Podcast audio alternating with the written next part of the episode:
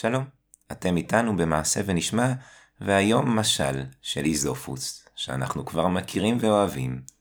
משל שריחו, תרתי משמע, לא יתפוגג גם אחרי אלפי שנים. בבקשה.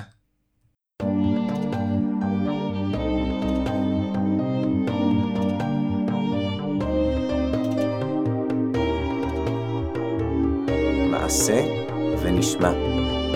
סיפורים מיוחדים, לא רק לילדים.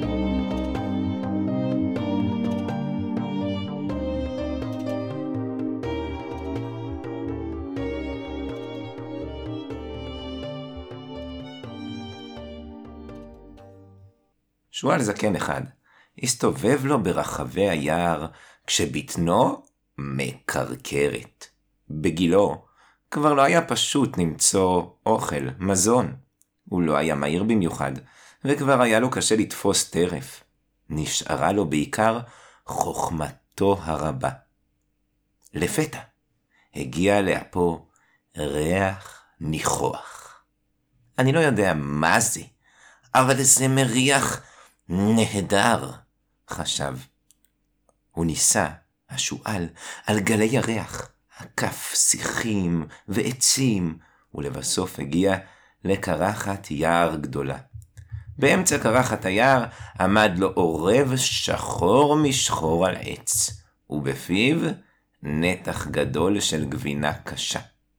הריח התפשט בכל קרחת היער, והשועל ליקק את שפתיו, וחשב לעצמו, אני כל כך לא רוצה לנעוץ בשיניים. הוא רצה, רצה מאוד, אבל לא יכל. אני לא יכול לטפס על העץ, אני לא יודע לטפס על עצים. וגם אם אנסה, עד שאטפס, העורב כבר יעוף לו למקום אחר. השועל עמד להסתובב ולוותר, אך לפתע נצנץ במוחו רעיון. הוא נכנס לקרחת היער, ואמר לעורב, אמרו לך פעם כמה יפה אתה? העורב היה די מופתע.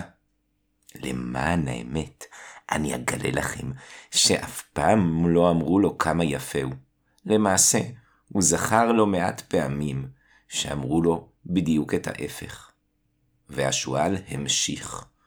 או-הו-הו, הצבע שלך שחור כל כך, מבריק ממש, ואיך האור נשבר על הנוצות שלך, פשוט תענוג לעיניים. העורב נופף בכנפיו הנה והנה בגאווה, והניד בראשו בשביעות רצון. הוא פרס את כנפיו לצדדים, והשועל אמר, או-הו-הו, ואילו רגליים, אילו תפרים חזקים, ממש מלך העופות אתה. העורב, שמעולם לא שמע מילים כאלה, ממש עמד להתפוצץ. הוא התנדנד מצד לצד על הענף, כשהוא מרים את רגליו, הוא מנסה להתבונן בהן. אל תדאגו, הוא לא הרים אותן יחד, רק אחת אחרי השנייה, אחרת הוא היה נופל. וכשהוא מתפוצץ ממש מרוב חשיבות עצמית, ואז המשיך השועל. תקשיב, אדוני העורב, כה יפה אתה, ואני כל כך אוהב שירה. אשמח לשמוע את קולך.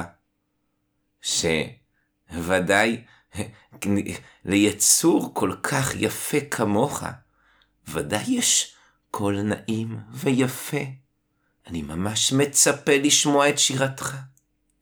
העורב, שכבר הרגיש באמת מלך העופות, ניפח את החזה, שאף אוויר, פתח את מקורו, והתחיל לקרוא קרא, קרא, והגבינה נפלה לארץ מתחת לעץ.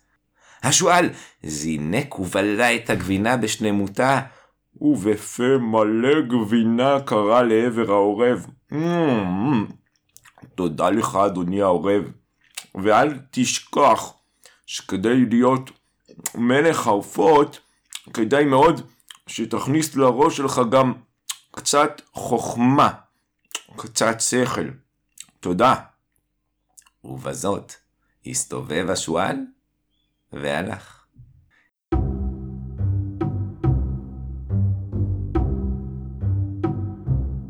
משל, להיזהר מלהתמלא בחשיבות עצמית.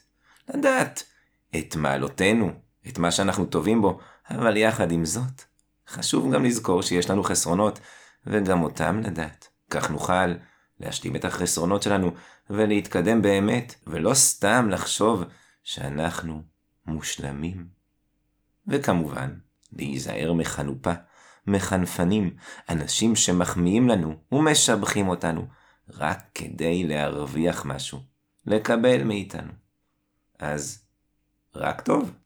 אתם כמובן מוזמנים להמשיך להאזין לנו וגם לשלוח רעיונות לסיפורים. להתראות.